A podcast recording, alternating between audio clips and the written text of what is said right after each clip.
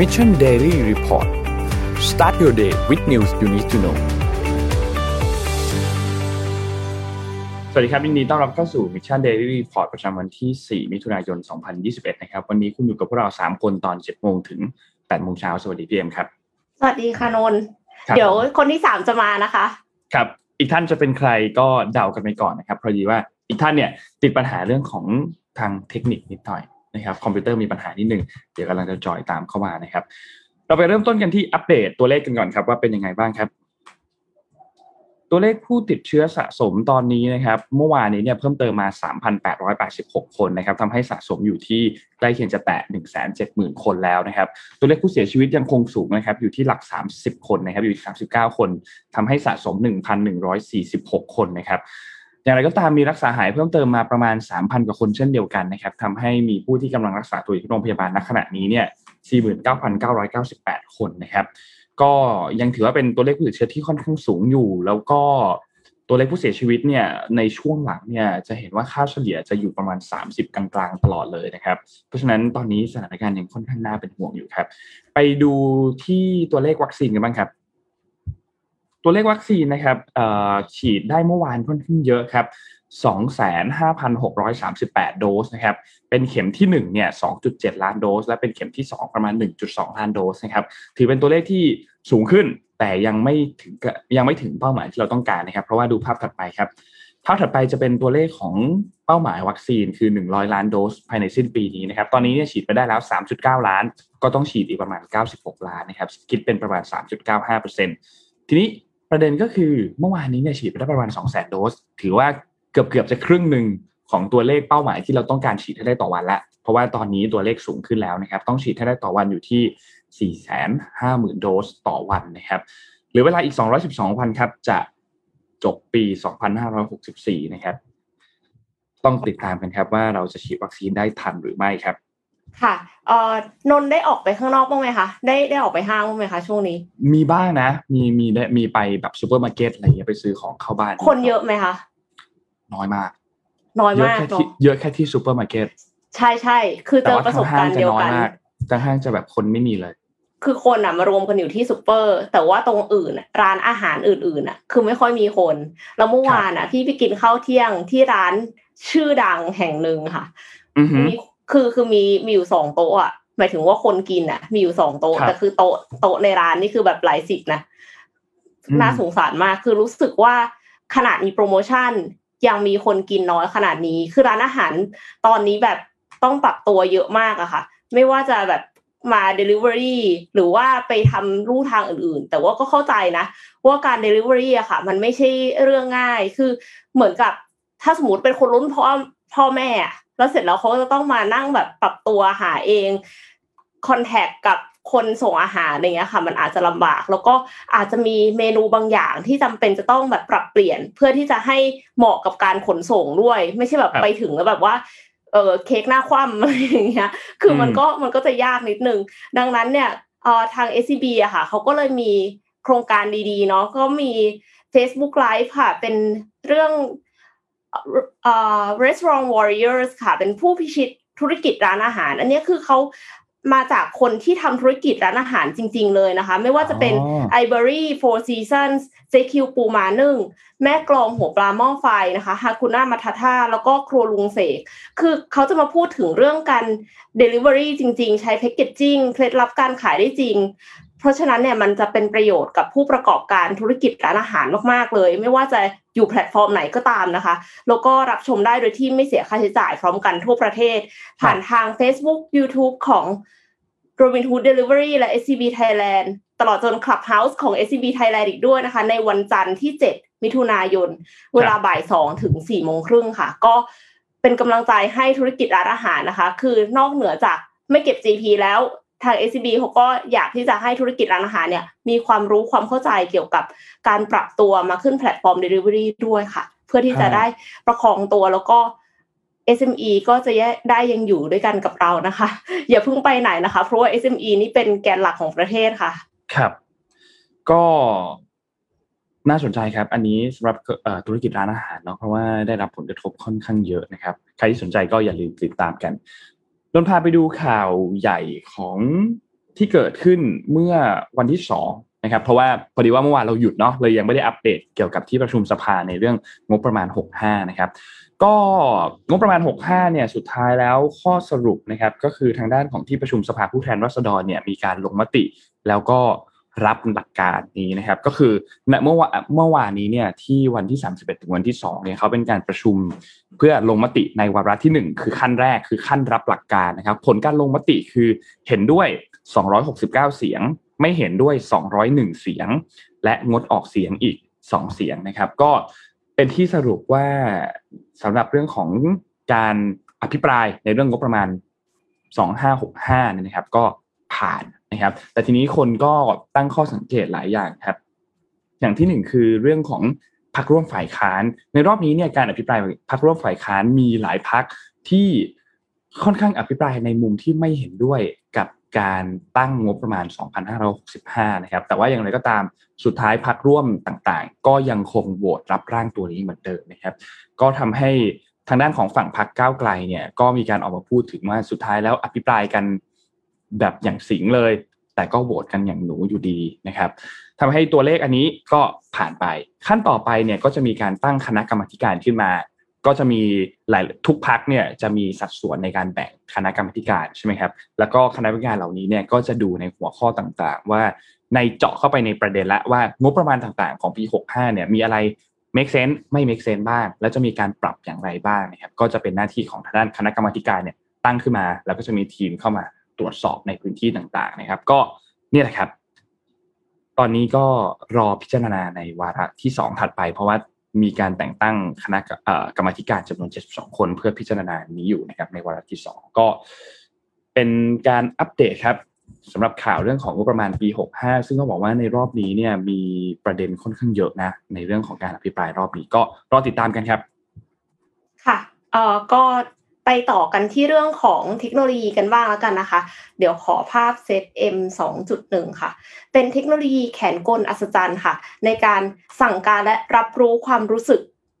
เอาไว้ใช้กับผู้ป่วยที่เป็นอัมพฤกษ์อัมพาตอะค่ะ คือผู้ป่วยที่เป็นอัมพฤกษ์อัมพาตเนี่ยจะสูญเสียการควบคุมของแขนหรือขาของตัวเอง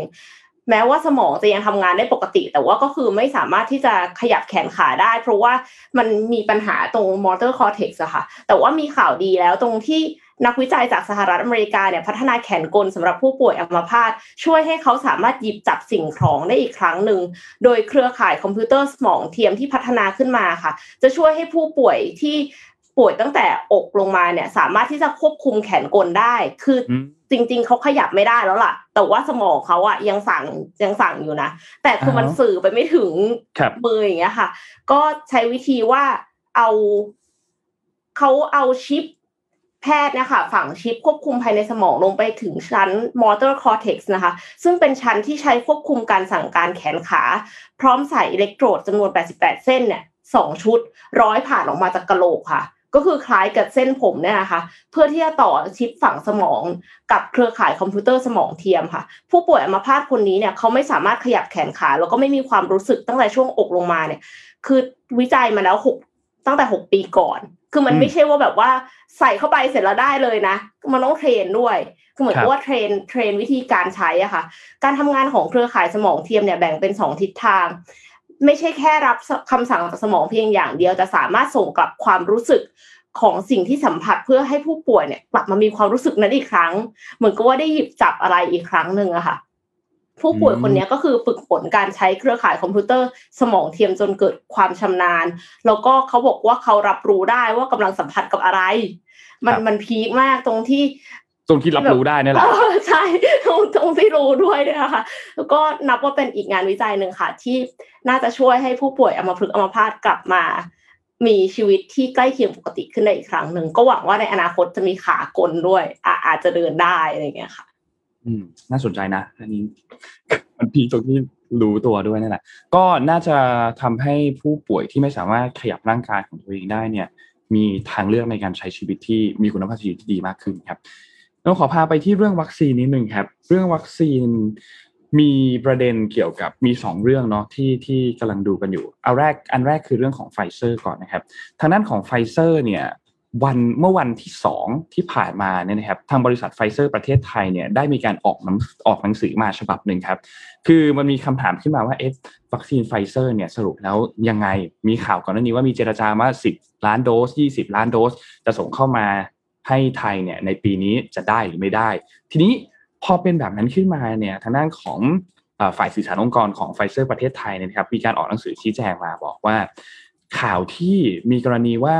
นำไฟเซอร์ไบโอเอนเทคจำนวน 20 ล้านโดสเข้ามาในประเทศไทย โดยบริษัทเอกชนแห่งหนึ่งนั้นเนี่ยไฟเซอร์ขอชี้แจงว่า ตอนนี้ไฟเซอร์อยู่ในขั้นตอนกำลังเจรจาหารืออย่างต่อเนื่องกับรัฐบาล เพื่อให้ไทยเนี่ยสามารถเข้าถึงตัววัคซีนไฟเซอร์ ได้อย่างทั่วถึง โดยการเจรจาต่อเนื่องเจรจาไปกับกรมควบคุมโรคกระทรวงสาธารณสุขเพียงหน่วยงานเดียวเท่านั้น เพราะฉะนั้นบริษัทที่เป็นบริษัทเอกชนที่มีการอ้างบอกว่าจะนำเข้าตัววัคซีนไฟเซอร์เข้ามาเนี่ย อันเนี้ยไม่จริง เพราะฉะนั้นต้องผ่านหน่วยงานของรัฐบาลแห่งชาติ หรือว่าหน่วยงานสากลของประเทศเท่านั้นนะครับ ก็เป็นการยืนยันว่าไฟเซอร์เนี่ย ไม่ได้อนุญาตให้องค์กรหรือหน่วยงานใดเนี่ยทำหน้าที่ตัวแทนแทนในการที่จะเป็นตัวกลางในการทำการส่งออกทำการตลาดหรือกระจายวัคซีนของไฟเซอร์นะครับ เพราะว่าตอนนี้เนี่ยณทั่วโลกเลยนะไม่ใช่แค่ที่ประเทศไทยนะครับ ยังไม่มีผู้จำหน่ายเอกชนรายใดในโลกที่ได้รับอนุญาตให้กระจายวัคซีน เป็นการติดต่อผ่านรัฐเท่านั้นนะครับ อันนี้ทั่วทั้งโลกนะครับ อีกประเด็นหนึ่งคือประเด็นของวัคซีนแอสตราเซเนกาจากสยามไบโอไซเอนซ์เมื่อวันก่อนเนี่ยได้มี The Standard ได้ทำการสัมภาษณ์มาดามแป้ง หรือว่าคุณนวลพันธ์ล่ำซ้ำเนี่ยนะครับคุณนวลพันธ์ล่ำซ้ำเนี่ยเป็นผู้อำนวยการฝ่ายสื่อสารองค์กรกิติมศักดิ์ในของบริษัทสยามไบโอไซเอนซ์นะครับก็ได้ให้สัมภาษณ์เกี่ยวกับประเด็นของเรื่องวัคซีน ซึ่งนนได้ฟังแล้วตอบค่อนข้างเคลียร์นะครับเดี๋ยวจะค่อย ๆเล่า อันแรกก่อน มันมีสามปาร์ตี้นะครับ เรื่องนี้เนี่ยมันมีสยามไบโอไซเอนซ์มีแอสตราเซเนกาและมีรัฐบาลไทย สัญญาก็จะมีสองสัญญา สัญญาที่หนึ่งสัญญาระหว่างแอสตราเซเนกากับสยามไบโอไซเอนซ์แอสตราเซเนกาเนี่ยเป็นผู้ที่จ้างให้สยามไบโอไซเอนซ์ผลิตตัววัคซีนพูดง่ายก็คือสยามไบโอไซเอนซ์เป็นเหมือนซัพพลายเออร์ให้กับแอสตราเซเนกาตอนแรกนึกว่าเขาร่วมกันวิจัยอ่าใช่ใช่ตอนแรกเข้าใจเหมือนกันว่าเราร่วมกัน แต่ทีนี้ อันที่สองคือแอสตราเซเนกาทำสัญญากับรัฐบาลทำสัญญากับรัฐบาลไทย ว่าจะจัดส่งวัคซีนให้จำนวนเท่านี้ ทีนี้ประเด็นในสัญญาเนี่ยมันก็เลยจะทางสยามไบโอไซเอนซ์ก็จะไม่รู้ว่าไทยเนี่ยติดต่อขอวัคซีน ซื้อขายวัคซีนกับแอสตราเซเนกาจำนวนกี่โดส สมมุติว่าแอสตราเซเนกาเนี่ยบอกว่าสยามไบโอไซเอนซ์ในเดือนนี้คุณต้องผลิตตัววัคซีนแอสตราเซเนกาได้ทั้งหมด 10 ล้านโดส ไม่ได้แปลว่า 10 ล้านโดสนั้นจะมาหารัฐบาลไทย 10 ล้านโดส 10ล้านโดสนี้ก็จะอยู่ที่แอสตราเซเนกาว่าจะทำสัญญากับรัฐบาลไหนประเทศไหนในการจัดส่งวัคซีน สมมติทำกับไทยว่าจะส่งวัคซีนจำนวนเท่านี้ 2 ล้านโดส ผลิตได้ 10 ล้าน ส่งไปไทย 2 ล้านโดส อีก 8 ล้านก็ไปที่ประเทศอื่น อันนี้คือสมมุตินะครับ เพราะฉะนั้นอันนี้เนี่ยเป็นกระบวนการที่เกิดขึ้นว่าสามปาร์ตี้นี้เนี่ยทำงานอย่างไรนะครับ เพราะฉะนั้นคำถามคือถ้าสมมุติจะถามทางสยามไบโอไซเอนซ์ว่า สยามไบโอไซเอนซ์เนี่ยจะต้องส่งวัคซีนให้ไทยจำนวนกี่ล้านโดส ในเดือนมิถุนายนสยามไบโอไซเอนซ์ตอบไม่ได้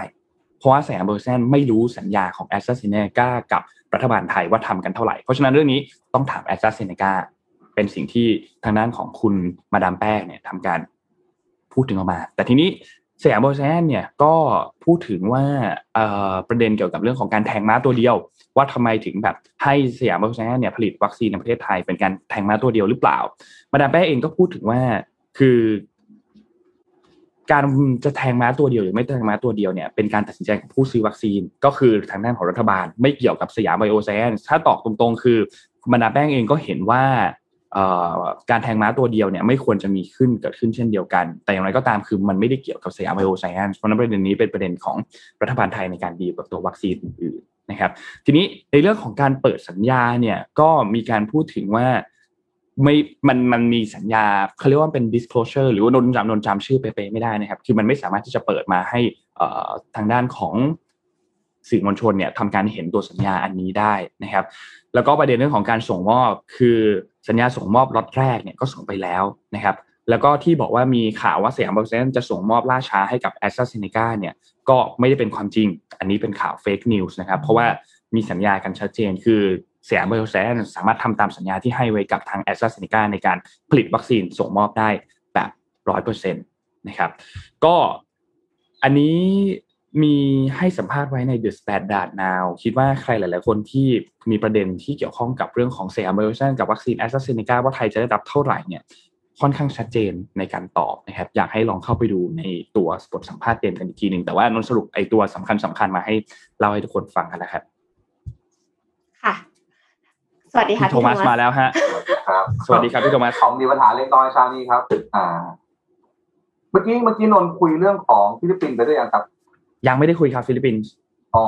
คือที่สยามไบโอไซเอนซ์แล้วก็มีทางผู้เอ่อที่ปรึกษาของประธานาธิบดีโรดริโกดูเตเต้ของทางฟิลิปปินส์นะครับ ที่ออกมามีประเด็นว่าเราส่งเราขอเลื่อนส่ง แล้วก็ส่งจำนวนน้อยลงด้วย คือของเดิมเนี่ย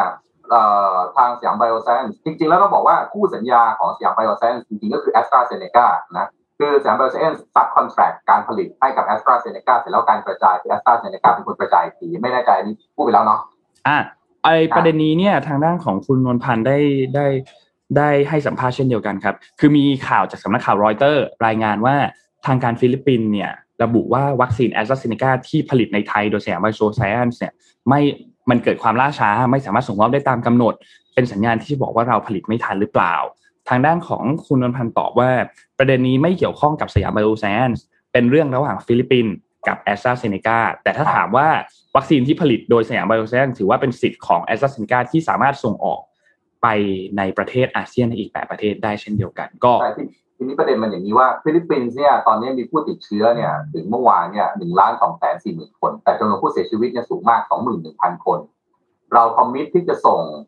วัคซีนล็อตแรก ทั้งหมดที่เขาสั่งซื้อเนี่ยคือเจ็ดล้านโดสล็อตแรกนะครับ เราจะส่งล็อต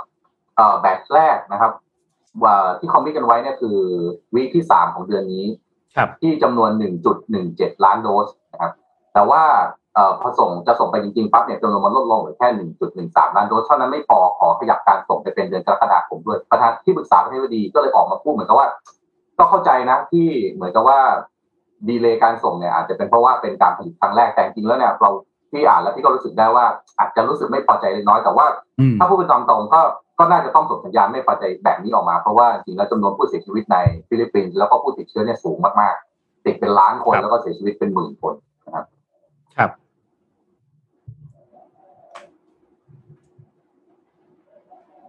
อะครับก็ประมาณนี้เนาะไปต่อฮะได้ครับค่ะ เอ่อ พี่พี่โทมัสจะจะไปต่อไหมคะข่าวได้ ครับประมาณนี้เลยครับเต็มต่อเลยครับ อันนี้อัปเดตวัคเรื่องวัคซีนเฉยๆครับคือโอเพิ่เคงเข้ามาเข้ามาตรงกลางเดี๋ยวยังงงว่าเอ๊ะเอาข่าวอะไรไปแล้วบ้างค่ะต่อเลยครับเอ่อเอ็มพาไปต่อที่ข่าวเทคโนโลยีข่าวหนึ่งนะคะ เป็นเรื่องของการเก็บ DNA จากอากาศค่ะ จากอากาศเลยนะคะ คือนักวิจัยเนี่ย ที่มหาวิทยาลัย Queen Mary London ร่วมกับบริษัท Nature Metrics นะคะ พัฒนาเครื่องมือที่สามารถเก็บ DNA ที่หลงเหลืออยู่ในสิ่งแวดล้อม หรือว่า eDNA คือมันย่อมาจาก environmental DNA ก็คือ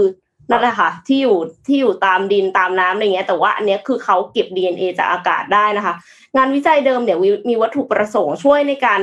ให้นักอนุรักษ์แล้วก็นักวินิเวศวิทยาศึกษา สภาพแวดล้อมทางชีววิทยาอย่าง WWF อะค่ะเอ่อที่เขาทำเรื่องของสัตว์สัตว์ป่าทั้งหลาย แล้วก็ปกป้องสัตว์ที่จะสูญพันธุ์เนี่ยนะคะเขากล่าวว่าการเก็บ eDNA ทั้งจากดินต้นไม้น้ำและอากาศเนี่ยสามารถที่จะทำให้นักวิจัยสามารถติดตามสัตว์เลี้ยงที่ขอโทษค่ะ สัตว์ที่เสี่ยงสูญพันธุ์ศึกษาผลกระทบจากภาวะ โลกร้อนได้นะคะ แต่ว่าวิธีการของทีม Queen Mary เนี่ยคือใช้ปั๊มสูบจ่ายของเหลวผ่านทางท่อหรือสายยาง แล้วก็ใช้ร่วมกับตัวกรองความดันจากปั๊มสูบเพื่อเก็บตัวอย่างของตุ่นหนูไร้ขนก็คือรูปเล็ก ๆ ที่เห็นอยู่เนี่ยค่ะ คือพอดีมันไม่ได้น่ารักเท่าไหร่ก็เลยใส่ไว้เป็นรูปเล็ก ๆ พอ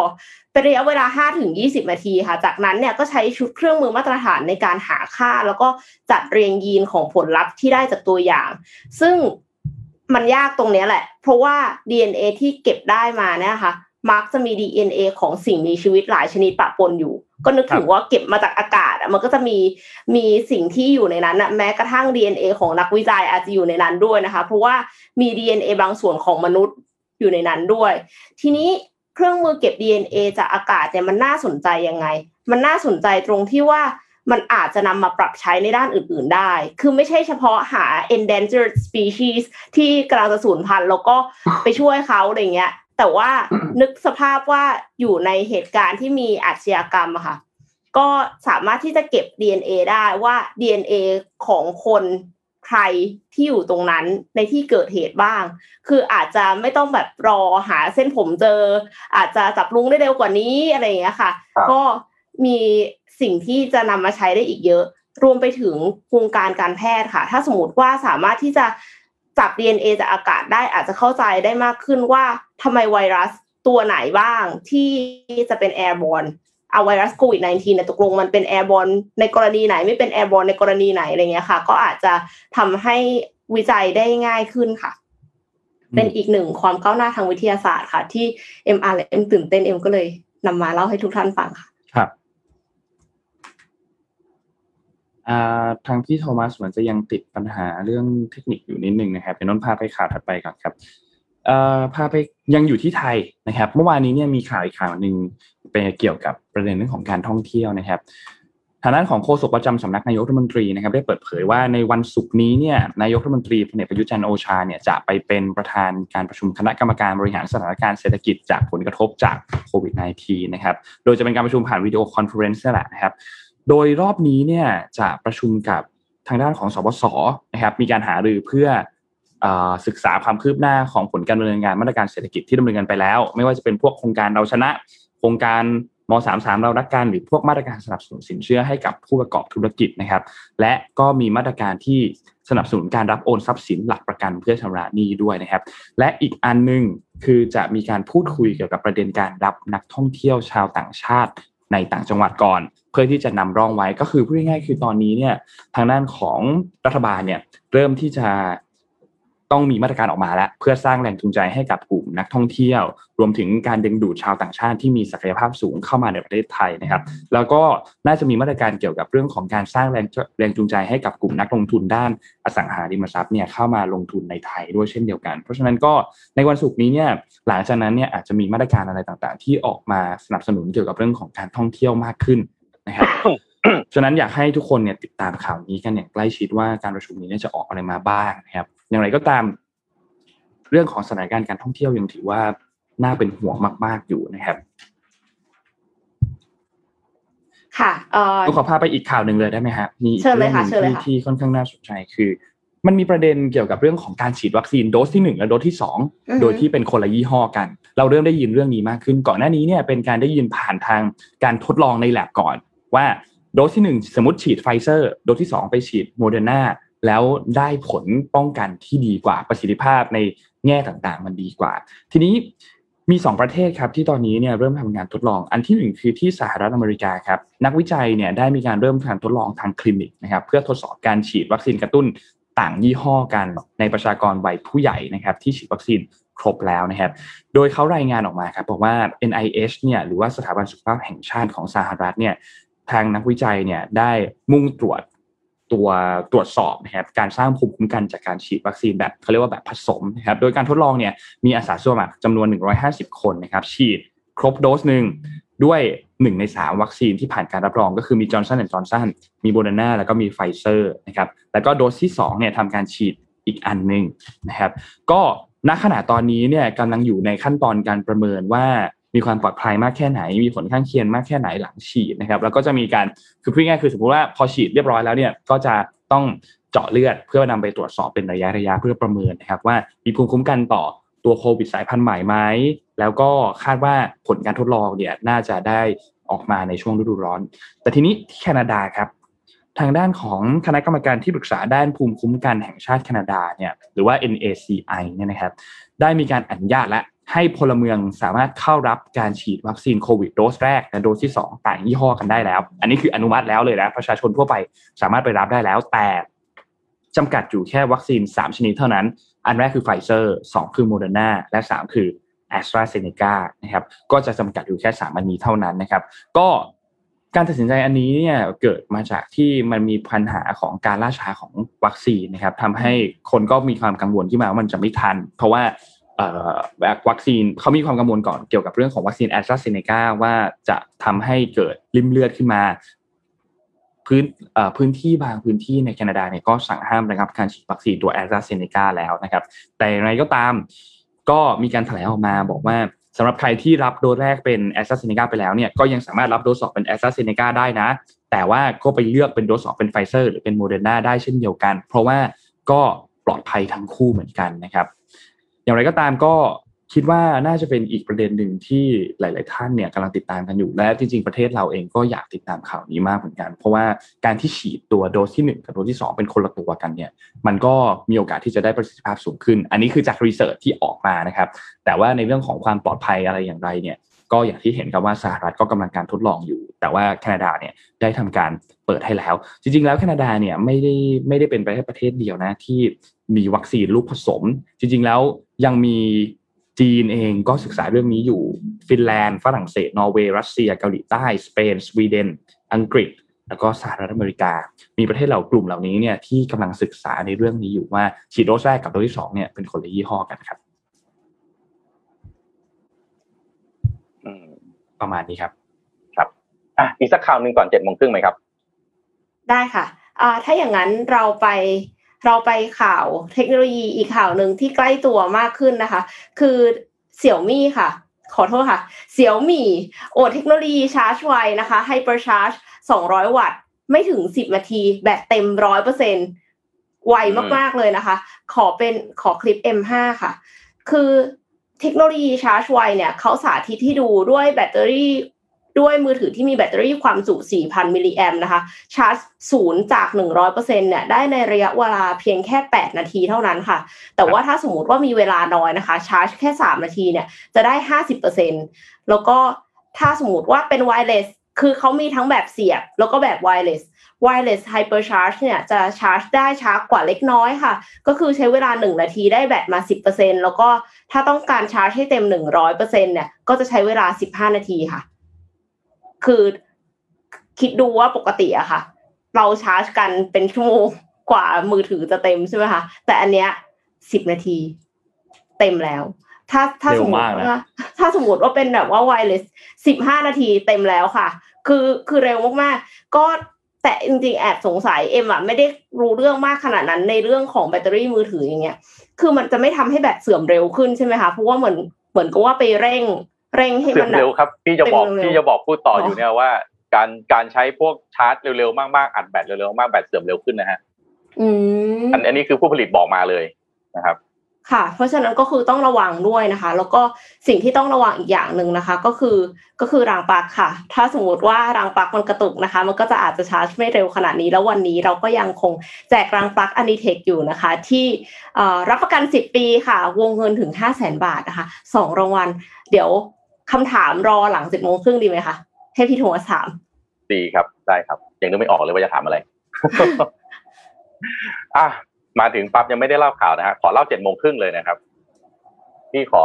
สไลด์ขึ้นมาประกอบหน่อยนะครับ วันนี้คราวที่แล้วเนี่ยถ้าจำได้พี่เล่าเรื่องของผู้อพยพในค่ายลี้ภัยที่ซีเรีย ใช่ไหมครับ แล้วก็ส่วนใหญ่ก็จะเป็นเด็ก ๆนะครับ แล้วก็เรียกว่า สิบปีอะผ่านไปหนึ่งทศวรรษเนี่ยเด็ก ๆ ที่เกิดมาเนี่ยเกิดมาในค่ายยังอยู่ในค่ายยังไม่ได้กลับไปเลยครับ ทีนี้แล้วคนอื่นๆล่ะครับ หลายๆคนฮะอาจจะไม่ได้นึกถึงนะครับ แต่ว่าจะยังมีกลุ่มผู้อพยพบางคนครับที่เป็นนักกีฬานะครับ วันนี้ผมจะเอาเรื่องมาเล่าที่ผมก็ตั้งชื่อให้ว่า the refugee athlete นะครับ ก็คือผู้อพยพที่เป็นนักกีฬานะครับขอหน้าต่อไปนะครับอิบราฮิมอัลฮุเซนครับ เป็นเขาเป็นนักว่ายน้ำนะครับ เป็นนักว่ายน้ำของทีมชาติซีเรียนะครับแล้วก็คนที่เป็นโค้ชให้เขาเนี่ยก็คือคุณพ่อของเขานะครับแล้วก็อิบราฮิมเนี่ยตั้งเป้ามากเลยนะครับ ว่าวันหนึ่งเนี่ยอยากที่จะเข้าแข่งในโอลิมปิกได้นะครับเขาใช้เวลาในแต่ละวันนะครับฝึกซ้อมนะครับแล้วก็พยายามอยากที่จะเป็นนักว่ายน้ำที่เก่งที่สุดเท่าที่เขาจะเป็นได้นะครับ ตามรายงานจาก UNSCR นะครับอิบราฮิมมาอุเซนเนี่ยครับตอนที่ยังอยู่ในซีเรียนะครับ ได้รับเหรียญทอง แล้วก็ได้ได้เป็นแชมป์นะครับ หลายรายการมาก เรียกว่าอนาคตทางด้านการแข่งขันว่ายน้ำของเขาเนี่ยสดใสมากๆนะครับ ที่ขอหน้าต่อไปนะครับ แต่ว่าวันหนึ่งครับตอนบ่ายวันหนึ่งของช่วงต้นปีของปี 2013 ครับ มีเสียงระเบิดเกิดขึ้นครับ แล้วก็สิ่งที่อิบราฮิมเห็นก็คือว่ามีเพื่อนของเขาครับ โดนระเบิดทำให้บาดเจ็บ อย่างรุนแรงนะครับ ไม่สามารถที่จะลุกได้อิบราฮิมอัลฮุเซนเห็นเช่นนั้นครับก็เลยรีบรุดเข้าไปช่วยเพื่อนที่โดนระเบิดบาดเจ็บครับ แต่เคราะห์ซ้ำกรรมซัดครับ สิ่งที่อิบราฮิมเจอก็คือว่าสะเก็ดระเบิดที่ยังมีอยู่ครับ ตัดขาของเขาขาดไปหนึ่งข้างนะครับทำให้ขาของเขาครับตั้งแต่น่องลงมาครับ ขาดไป สิ่งที่อิบราฮิมอัลฮุเซนตั้งเป้ามาตั้งแต่แรก ๆ ก็คือการเป็นนักกีฬานั้นดูแล้วน่าจะเป็นไปไม่ได้เสียแล้วนะครับ ขอหน้าต่อไปครับ หลังจากนั้นครับสงครามในซีเรียก็ปะทุขึ้นอย่างรุนแรงนะครับ มีผู้ยกมากมายหลายล้านคนครับ ต้องแตกกระสานสร้างเซนต้องออกจากบ้านเกิดตัวเองไปนะครับ ไปอยู่ตามประเทศต่างๆ เลบานอนตุรกีนะครับ แล้วก็อีกหลาย ๆ ประเทศครับ อิบราฮิมเองก็เป็นหนึ่งในนั้นครับเขาหนีไปที่ตุรกีนะครับ แล้วก็ไปพยายามที่จะใช้ชีวิตอยู่ในนั้น ต้องเรียนรู้การใช้ชีวิตใหม่ทั้งหมด ไม่ว่าจะเป็นการเดินนะครับการเคลื่อนที่การใช้ชีวิตในแต่ละวันนะครับ แล้วก็หลังจากนั้นครับพออพยพไปอยู่ที่ตุรกีครับ ชีวิตเขาก็ยังไม่ได้ดีขึ้นเท่าไหร่นะครับเขาก็เลยตัดสินใจอีกครั้งครับ ในการที่จะอพยพหนีภัยลี้ภัยอีกครั้งนะครับคราวนี้ครับเขาตั้งเป้าที่จะไปที่กรีซแต่การไปที่กรีซของเขานั้น ไปพร้อมกับแพยางนะครับเขาใช้แพยางครับ ค่อยๆ พาตัวเองจากตุรกีนะครับหนีไปที่กรีซสิ่งที่เขาไปเมื่อเขาไปถึงกรีซครับอิบราฮิมพยายามที่จะหางานทำนะครับ แล้วก็พยายามที่จะฝึกซ้อมการว่ายน้ำไปด้วย พร้อม ๆ กับสิ่งที่เขาได้งานก็คือว่าทำงานอยู่ในคาเฟ่ครับเขาต้องทำงานเป็นกะกะหนึ่งคือสิบชั่วโมง ที่อยู่ในทางขอบของเมืองเอเธนซึ่งเป็นเมืองหลวงของประเทศกรีซครับ แต่ความฝันของอิบราฮิมก็ยังไม่ได้หมดไปครับ ขอหน้าต่อไปนะครับ ตั้งแต่ปี 1896 เป็นต้นมาครับ ที่ประเทศที่โลกของเราครับมีโอลิมปิกสมัยใหม่เกิดขึ้นครับ ในช่วงเดือน มีนาคมของปี 2016 ที่ผ่านมาเนี่ยนะครับ ทาง IOC ครับหรือ International Olympic Committee ครับได้มีการประชุมกันขึ้นนะครับ แล้วก็โทมัสบัคนะครับซึ่งเป็นประธานของ IOC ครับได้มีการประกาศครับว่าครั้งนี้จะเป็นครั้งแรกของโลกครับที่จะมีอีกชาติหนึ่งเพิ่มเข้ามาในการแข่งขันโอลิมปิก แต่อาจจะเรียกว่าชาติก็ได้ไม่เต็มที่นักนะครับ เพราะว่ากลุ่มนั้นก็คือกลุ่ม worldwide refugee นะครับ ก็คือเนื่องจาก refugee เป็นผู้ลี้ภัยนะครับ สัญชาติ ก็ไม่แน่นอนนะครับ แต่ว่ามาจากหลายประเทศมาก ทาง IOC จึงจัดตั้งให้มีทีมโอลิมปิกของผู้ลี้ภัยขึ้นมา โดยเฉพาะนะครับ โดยจะคัดเลือกนักกีฬาของแต่ละประเทศ ซึ่งเป็นผู้ลี้ภัยนะครับ มาประมาณ5ถึง10 คน เพื่อที่จะเข้าแข่งขันในริโอเกมนะครับ ซึ่งจะมีซึ่งมีขึ้นในวันที่ 21 สิงหาคมปี 2016 เป็นต้นมาครับและนั่นคือครั้งแรกครับที่โลกได้รู้จักว่า ประเทศเอ่อในโลกนี้เนี่ยมีผู้อพยพลี้ภัยอีกจำนวนมากขนาดไหนแล้ว การเรียกว่าวิกฤตของผู้ลี้ภัยนั้นเนี่ยเป็นวิกฤตที่ร้ายแรงขนาดไหนขอหน้าต่อไปนะครับ หลังจากที่มีการประกาศไปครับ ก็ได้มีการคัดเลือกนักกีฬาครับประมาณสิบคนนะครับ แล้วก็พานักกีฬาเหล่านั้นครับได้มีโอกาสที่จะแสดงความสามารถของตัวเอง จากเดิมที่อยู่ในประเทศที่เป็นประเทศลี้ภัย แล้วก็ไม่มีโอกาสที่จะได้แสดงความสามารถของตัวเองครับ แล้วก็หนึ่งในประเพณีนะครับ ที่ทำสืบทอดต่อกันมาของกีฬาโอลิมปิกครับ นั่นก็คือการวิ่งคบเพลิงนะครับ การวิ่งคบเพลิงในริโอเกมนั้นเนี่ยกินเวลา 106 วันนะครับ ซึ่งก็จะเริ่มวิ่งจากที่เกิดของกีฬานี้ ซึ่งก็คือเดี๋ยวพี่ขอกลับไปหน้าเมื่อกี้ก่อนนะครับครับซึ่งก็คือที่ที่เกิดของเมืองนี้ที่เกิดของกีฬาโอลิมปิกนะครับ ซึ่งก็คือที่กรุงเอเธนส์ที่ประเทศกรีซนะครับ แล้วก็จะวิ่งส่งต่อคบเพลิงกันไปนะครับ ผ่านแต่ละประเทศผ่านแต่ละที่นะครับหนึ่งในไฮไลท์ของการวิ่งคบเพลิงของกีฬาริโอเกม 2016 นั้น ก็คือการส่งต่อคบเพลิงให้กับอิบราฮิมอัลฮุเซนต่อหน้าต่อไปนะครับ แล้วให้อิบราฮิมอัลฮุเซนครับ วิ่งผ่านค่ายผู้อพยพลี้ภัยที่อยู่ในประเทศกรีซครับอิบราฮิมอัลฮุเซนครับตอนนั้นอายุ 27 ปีแล้วครับ แล้วก็เป็นความฝันของเขาที่จะเข้าแข่งขันในกีฬาโอลิมปิก แต่แน่นอนว่า เนื่องจากว่าอิบราฮิมอัลฮุเซนตอนนั้นกลายเป็นผู้พิการแล้วนะครับเขาเป็นหนึ่งในผู้ที่วิ่งคบเพลิงครับ และได้รับคัดเลือกให้ผ่านเข้าไปเล่นในกีฬาพาราลิมปิกเกมแทนโอลิมปิกเกมของเขานะครับ ก็อิบราฮิมอัลฮุเซนครับ ผู้ซึ่งไปถึงเกาะซามอสนะครับที่ประเทศกรีซนะครับในปี 2014 ครับ หลังจากที่เขาวิ่งผ่านค่ายอุพยพผู้อพยพลี้ภัย ซึ่งส่วนใหญ่คนในนั้นก็คือเป็นบุคคลที่ไม่ได้ต่างอะไรกับเขาครับ ก็คือลี้ภัย หนีภัยสงครามจากประเทศบ้านเกิดของตัวเองมาครับ อิบราฮิมอาฮุเซนกลายเป็นฮีโร่ของทุกๆคนครับว่า วันที่ตัวเองสิ้นหวังนะครับ วันที่ตัวเองหมดสิ้นสภาพไม่เหลือ แม้กระทั่งศักดิ์ศรีของความเป็นมนุษย์นะครับ วันนี้ครับสามารถที่จะได้รับความสนใจนะครับ แล้วก็ได้รับเกียรตินะครับ ในการที่จะเป็นผู้หนึ่งในผู้วิ่งคบเพลิง เพื่อเอาคบเพลิงนี้ครับ ส่งต่อไปในกีฬาโอลิมปิกเกมครั้งนี้ครับขอหน้าต่อไปนะครับ จากนั้นครับ ก็เป็นประเพณีครับที่เป็นครั้งแรกของโลกครับ ที่มีการจัดตั้งขบวนนักกีฬาผู้อพยพลี้ภัยครับ เดินเข้าในเข้าสู่พิธีการเปิดการแข่งขันโอลิมปิก ซึ่งตอนนั้นก็คือที่ริโอเกมปี 2016 นะครับ แล้วก็จะเป็นประเพณีที่จะปฏิบัติต่อไปครับ ในกีฬาโอลิมปิกที่จะมีขึ้นที่ญี่ปุ่นนะครับ ซึ่งก็ยังยืนยันว่าจะจัดเหมือนเดิมเนี่ยนะครับ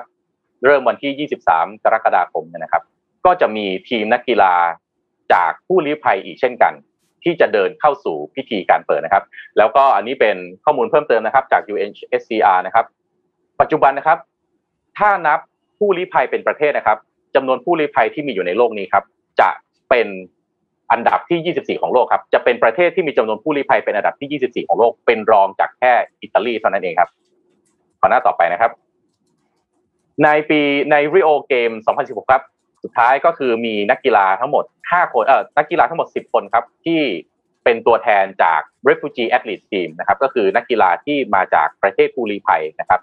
แล้วก็ได้ร่วมเข้าแข่งขันครับในกีฬาโอลิมปิกเกมที่ริโอเกมนะครับ โดยโรสโลคอนเยนนะครับ จะเป็นผู้ตอนนั้นเนี่ยเป็นผู้ที่เดินนำธงครับพาคณะนักกีฬาเข้าสู่การแข่งขันนะครับ ซึ่งโรสนะครับก็เป็นผู้อพยพลี้ภัยครับจาก South Sudan นะครับ อหน้าต่อไปนะครับ ก็สำหรับทีมผู้อพยพลี้ภัยครับ จริง ๆ แล้วเนี่ยยังมีประวัติของอีกหลายๆคนนะครับ จริงๆถ้าเกิดว่าเราดูผู้อพยพลี้ภัยทุกคนเนี่ยประวัติของทุกคนผ่านโศกนาฏกรรมนะครับ ผ่านความรุนแรง แล้วก็ผ่านสิ่งที่เรียกว่าความเสี่ยงภัยของชีวิตเนี่ยมาเยอะทุกคนนะครับ แต่ว่าเดี๋ยวผมจะนำเอาเรื่องของนักกีฬาคนอื่นๆที่เรียกว่าถ้าเราฟังแล้วอาจจะแบบโอ้โหนี่คือเชื้อไฟชั้นดีที่จะ ผมเชื่อว่าจะจุดประกายนะครับ ให้ทุกๆท่านได้สร้างแรงบันดาลใจในการที่จะไปเอาชนะสิ่งที่ทุกๆท่านอยากจะเอาชนะนะครับ เพราะว่านักกีฬาแต่ละท่านเนี่ยนะครับกว่าจะมาถึงวันที่เขาสามารถเข้าแข่งขันในกีฬาโอลิมปิกเกมได้เนี่ย เรียกว่าก็คงจะพูดได้เลยว่าเป็นระดับตำนานจริง ๆนะครับ ก็วันนี้ก็ขอจบเจ็ดโมงครึ่งวันนี้ประมาณนี้ขอบคุณครับ ได้กำลังใจเยอะมากเลยนะคะ คือ คือมันไม่ใช่แค่คนธรรมดาแหละพูดจริงๆ มีครบหมดสามสิบสองเนี่ยนะคะ ไม่ได้หมายความว่าจะมีแรงใจมีวินัย แล้วก็ฝึกฝนจนกระทั่งไปแข่งโอลิมปิกได้นะ แต่ว่าอันนี้คือเขาแบบว่าถูกเขาจะพูดว่าไงถูกทำร้ายทั้งกายและใจอะ่ะ คือการที่เขามีความฝันแล้วเขาก็พยายามที่จะทำให้มันเป็นจริง แต่ว่าก็โดนขัดขาด้วยการทำให้กลายเป็นผู้พิการอย่างเงี้ยค่ะ คือมันเป็นอะไรที่น่าเศร้ามาก แต่ในขณะเดียวกันก็คือเขาสามารถที่จะกลับมายืนหยัดได้อีกครั้งหนึ่งแล้วก็ทำตามความฝันเป็นแรงบันดาลใจให้คนต่อๆไปนี่คือ มัน powerful มากเลยค่ะพี่และตอนพี่พี่ตอนนั่งทำมุ้ยนั่งร้องไห้คือนั่งอ่านประวัติเขาแล้วเรารู้สึกแบบโอ้โหไอ้ปัญหาของเราเนี่ยมันเวลาเราคิดว่ามันใหญ่เนาะ โอ้โห แต่พออ่านเรื่องเขานั่งร้องไห้ลูกน้องเดินเข้ามาจะเอาเอกสารไม่เซ็นมานั่งสงสัยทำไมหัวหน้านั่งร้องไห้อยู่ โอ้โห เรื่องแต่ละคนเนี่ยมันมันสุดจริง ๆ นะคือ เรานึกสภาพตอนที่แบบระเบิดมันลงไม่เว้นแต่ละวันแล้ว แล้วอ่านนี่ขนาดอ่านอาร์ติเคิลภาษาอังกฤษนะครับระเบิดลงไม่เว้นแต่ละวัน แล้วก็เวลาวิ่งออกไป ไม่รู้ว่าชีวิตจะยังมีอยู่หรือเปล่า แต่ยังต้องไปหาทางซ้อมว่ายน้ำไปด้วย แล้วหากินไปด้วยคือมันฟังแล้วมันแบบโอ้โหอะไรมันจะมันจะขนาดนั้น สุดยอดค่ะครับครับอะมากลับมาไปต่อที่ข่าวนะครับ เดี๋ยวนะคะ คิดคำถามได้ยังครับใช่ได้แล้วค่ะ ก็คือว่าถ้ายังไงก็ต้องโยงกับเจ็ดโมงครึ่งแน่นอนนะคะ อยากทราบว่ามีเรื่องอะไรที่แต่ละท่านนะคะ ได้ผ่านการสู้มา คือคือเหมือนกับว่า ยกตัวอย่างให้ฟังหน่อยว่ามีเหตุการณ์อะไรที่ยากลำบากที่สุด เท่าที่จะแชร์ได้ในชีวิต แล้วผ่านมาได้ยังไง เลือกสองคนได้ปักอันนี้ทิกไปค่ะถัดไปครับเยี่ยมเลยครับ เราเข้าข่าวกันต่อนะครับ ไปที่สหรัฐครับ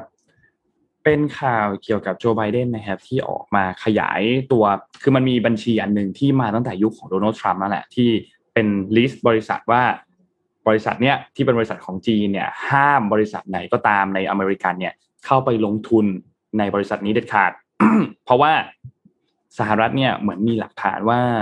ตัวบริษัทเหล่านี้เนี่ยมีความสัมพันธ์กับทางด้านของกองทัพจีนนะครับ โดยคำสั่งอันนี้เนี่ยจะมีผลเริ่มต้นเนี่ยในวันที่ 2 สิงหาคมนี้นะครับ โดยจะมีทั้งหมด 59 บริษัทนะครับ ซึ่งแน่นอนว่ารวมถึงหัวเว่ยด้วยนะครับ โดยเป็นการขยายคำสั่งของตัวโดนัลด์ทรัมป์นี่แหละนะครับ คือก่อนหน้านี้เนี่ยโดนัลด์ทรัมป์เคยออกคำสั่งอันนี้มาแล้วในสมัยที่เขาเป็นในเป็นประธานาธิบดีของสหรัฐเนี่ยนะครับ แต่ว่าตอนนั้นเนี่ยมีรายชื่ออยู่ทั้งหมด 31 บริษัทเท่านั้น แต่อย่างไรก็ตามโจไบเดนเนี่ย ได้ขยายเพิ่มไปเป็น 59 บริษัทนะครับ โดยมีการระบุว่า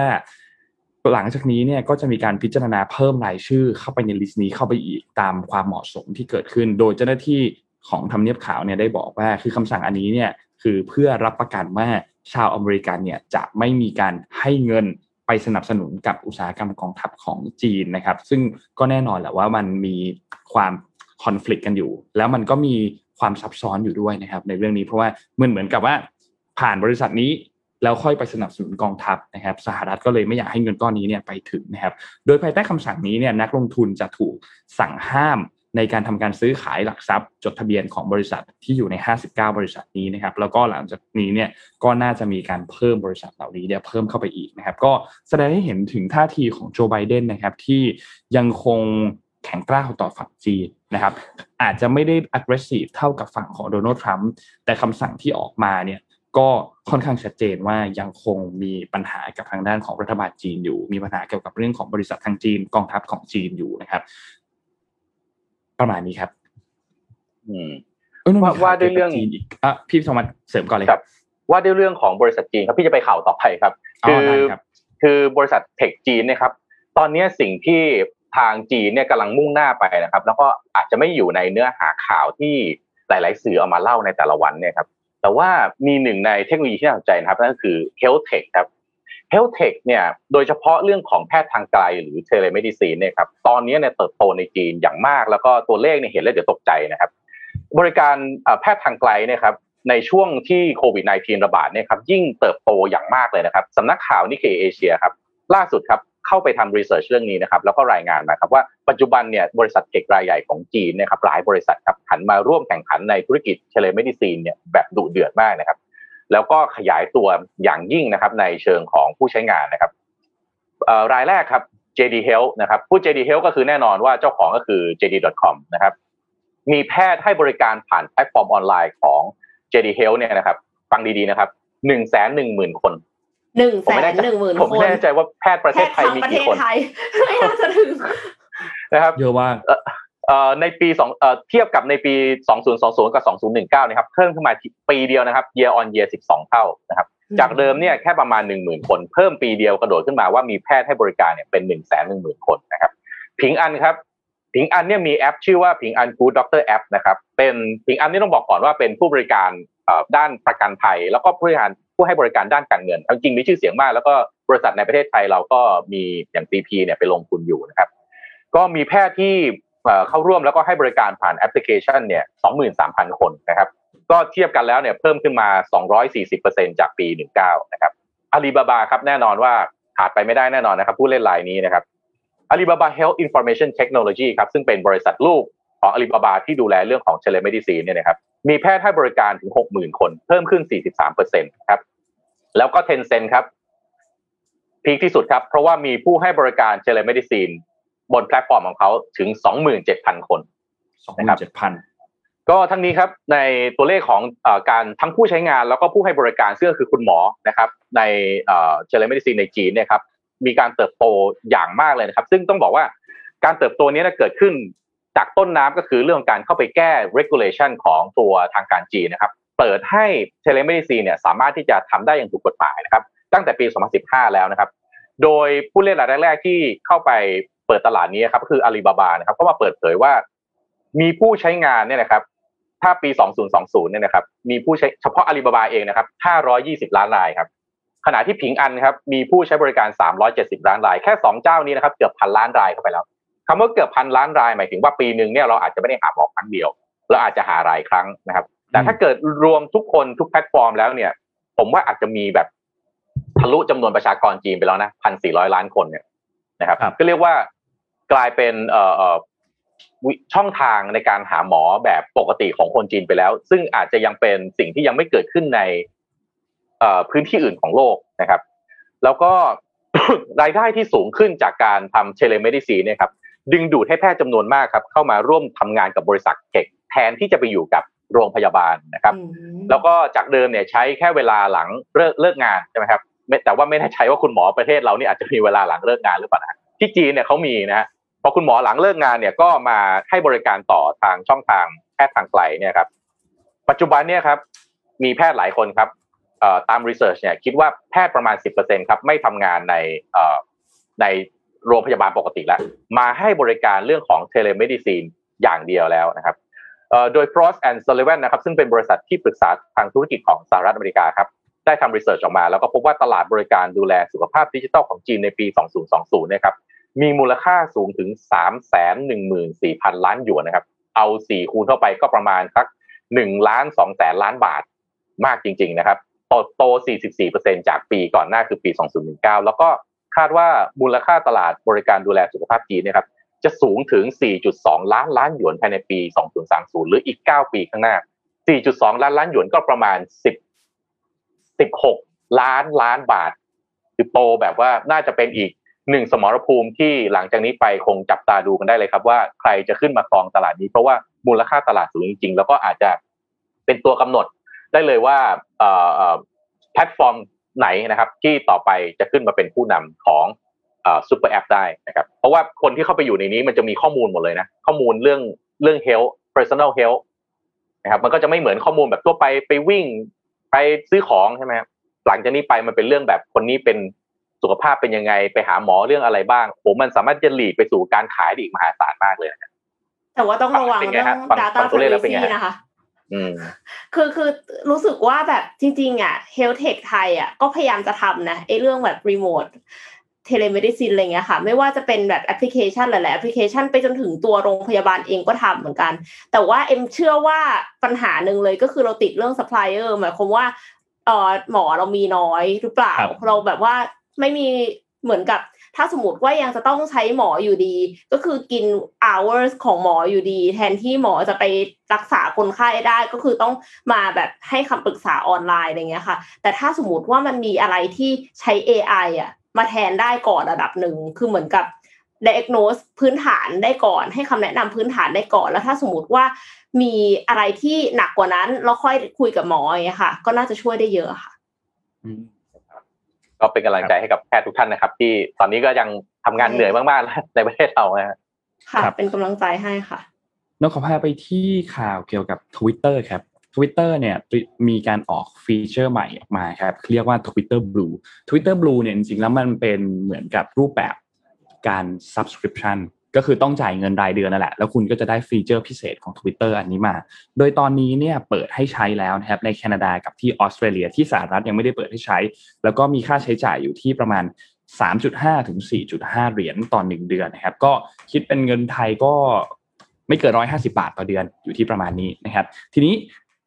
ทางบริษัทยังไม่ได้แจ้งออกมาว่าเขาจะเปิดให้บริการในสหรัฐเนี่ยเมื่อไหร่ แต่อย่างไรก็ตามฟีเจอร์ที่จะได้ถ้าหากว่าทำการ subscribe subscribe ในตัวฟีเจอร์ของ Twitter Blue เนยนะครับ อันแรกเลยคือจะสามารถ undo Twitter ได้ครับ สมมุติว่าคุณทวีตอะไรออกไปอันหนึ่งปุ๊บอืมแล้วรู้สึกว่า เฮ้ย ทวีตนี้ยังเขียนคำผิดหรือเขียนนู่นเขียนนี่อะจะกด undo ได้ แต่ undo ได้ภายใน 30 วินาทีเท่านั้นหลังจากที่คุณกดทวีตไปแล้ว พูดง่ายๆก็คือพอกดไปแล้วเนี่ยรู้ว่าผิดปุ๊บกด undo เนี่ยยังสามารถทำได้พูดง่ายๆก็มันอาจจะไม่ได้เหมือนกับปุ่ม edit ซะทีเดียวเนาะที่สามารถเข้าไป edit ได้ เพราะว่า Twitter เนี่ยไม่ให้